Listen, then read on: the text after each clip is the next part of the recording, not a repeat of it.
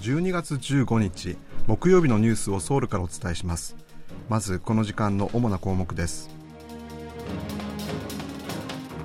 ユン・ソンニョル政権発足後政策課題がどう進められてきたか一般市民の参加のもと点検会議が開かれました。77年前に作られた国連憲章では規定されていないサイバー攻撃への対応を韓国が提案しました。韓国の新型コロナの新規感染者数年末には1日10万人台に上る見通しです。今日はこうしたニュースを中心にお伝えします。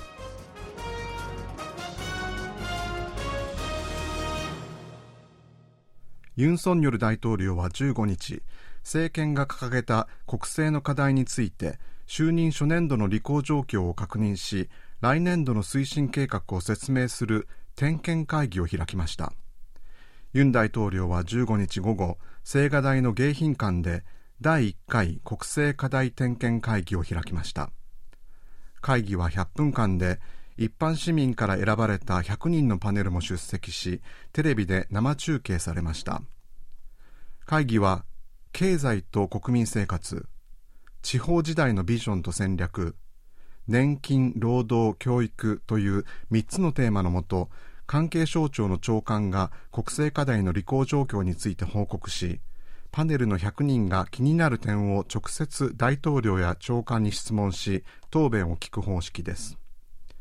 大統領室の関係者は討論で指摘された点を改善し来年の業務に反映するプロセスを今後も重ねていく方針だと話しています。アメリカの中央銀行にあたる FRB 連邦準備制度理事会が0.5%の利上げに踏み切ったことで韓国とアメリカの政策金利の差が最大で1.25ポイントとなりこの22年間で最も大きくなりました。FRB は前回の会合まで4回連続で0.75%の大幅な利上げを行いましたが今回の利上げ幅は0.5%に縮小しました。今回の利上げでアメリカの政策金利は4.25%から4.5%の幅となります。これにより韓国との政策金利の差は最大で韓国の中央銀行韓国銀行のイー・チャンヨン総裁は先月24日金利の水準についてほとんどの委員が3.5%を提案していると話していました。ただ来年韓国銀行が3.5%で利上げをストップし FRB が5.0%まで利上げした場合金利差は1.5ポイントとなり韓国経済は外国人投資家の資本の流出やウォン安ドル高によるインフレ圧力にさらされる恐れがあります。このため韓国銀行も来年上半期までは利上げ基調を続けるものとみられます。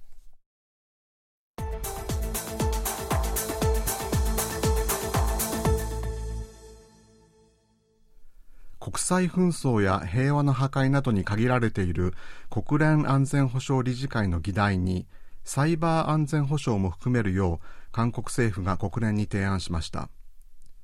韓国のファン・ジュンク国連大使は現地時間の14日ニューヨークの国連本部で開かれた安保理の改革に関する討議で現在は国際紛争や平和の破壊などに限られている安保理の議題の範囲を時代の変化に合わせて拡大する必要があるとした上でサイバー安全保障も含めるよう提案しました。国連憲章は安保理は国際的な紛争を調整する方法を勧告し強制的な措置を取ることができるとしています。しかし国連憲章は77年前の1945年に採択されたため国際的な紛争の範囲にハッキングなどのサイバー攻撃は含まれていません。このため国際的で大規模なサイバー攻撃について安保理が対応に乗り出したことはありません。ファン大使は特定の国連加盟国が核兵器開発のための資金調達などの目的でサイバー攻撃を行っている。安保理もサイバー安全保障の問題を議論しなければならないと強調しました。最大野党共に民主党のイ・ジェミョン代表の関わりが取り沙汰されている不正疑惑の中心人物とみられているキム・マンベ氏が自殺を図ったことが分かりました。命に別状はないということです。警察などによりますとキム氏は14日午前2時ごろキョンギ道スウォン市内の路上に止めた乗用車の中で凶器を使って自ら首や胸などを複数回刺し自殺を図ったということです。キム氏はソウル郊外の都市開発事業をめぐる不正疑惑で政界や放送界への口利きやロビー活動を担当しこの疑惑の鍵を握る中心人物とされています。この疑惑に関わり現在検察の捜査を受けている他の人物らが都市開発事業の配当金の一部など金品がイ・ジェミョン代表側に選挙資金として渡ったと主張しているのに対してキム氏はイ代表の関わりを強く否定しています。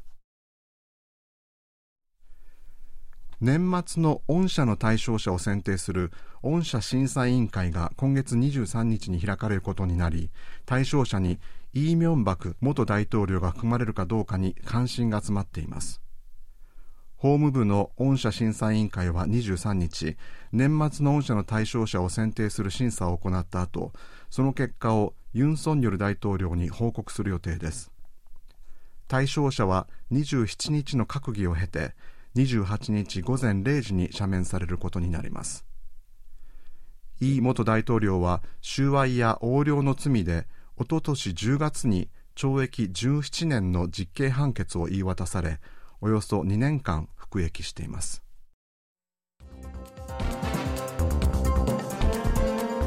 こちらは韓国ソウルからお送りしているラジオ国際放送 KBS ワールドラジオです。新型コロナの第7波の流行が広がっている中年末の感染状況について数理モデルで分析を行ったところ感染は引き続き拡大し1日の新たな感染者数は10万人台になるという見通しが示されました。国家数理科学研究所が発表した新型コロナの報告書によりますと1日の新たな感染者数は14日の水曜日に8万4571人だったものが2週間後の28日には10万人台に増える見通しだということです。この予測は通信会社 KT の基地局の位置データから集計された人の移動量や先月30日から今月14日までの自治体ごとの感染者数の累計に基づくものです。今年8月5日に打ち上げられた韓国初の月探査衛星タヌリが月を周回する軌道に投入されます。タヌリは17日午前月の上空108キロのところまで近づくということです。月の軌道に乗せるための1回目の投入作業は韓国時間の17日午前2時45分頃行われます。1回目の投入作業に成功すればその後4回にわたる投入作業を経て月の上空100キロの軌道に乗ることになります。その後タヌリは来年1月の試験運用を経て1年間月面の観測着陸候補地の探査磁場測定月資源の調査などの任務にあたります。テレビを見ている世帯の中で特定のチャンネルを見ていた世帯の割合を示す視聴選挙率で KBS は去年地上波放送局の中で1位でした。放送通信委員会は294のテレビ放送事業者の去年の視聴選挙率を算定し14日発表しました。KBS は地上波放送で22.6%で1位でした。2位は MBC で 9.9%3 位は SPS7.7%、4位は EBS1.8% の順でした。視聴率は全世帯の中で何パーセントの世帯がその番組を見ていたかを測る数値であるのに対して選挙率とはテレビを見ていた世帯の中でその番組を見ていた世帯の割合を測る数値です。以上原秀氏がお伝えしました。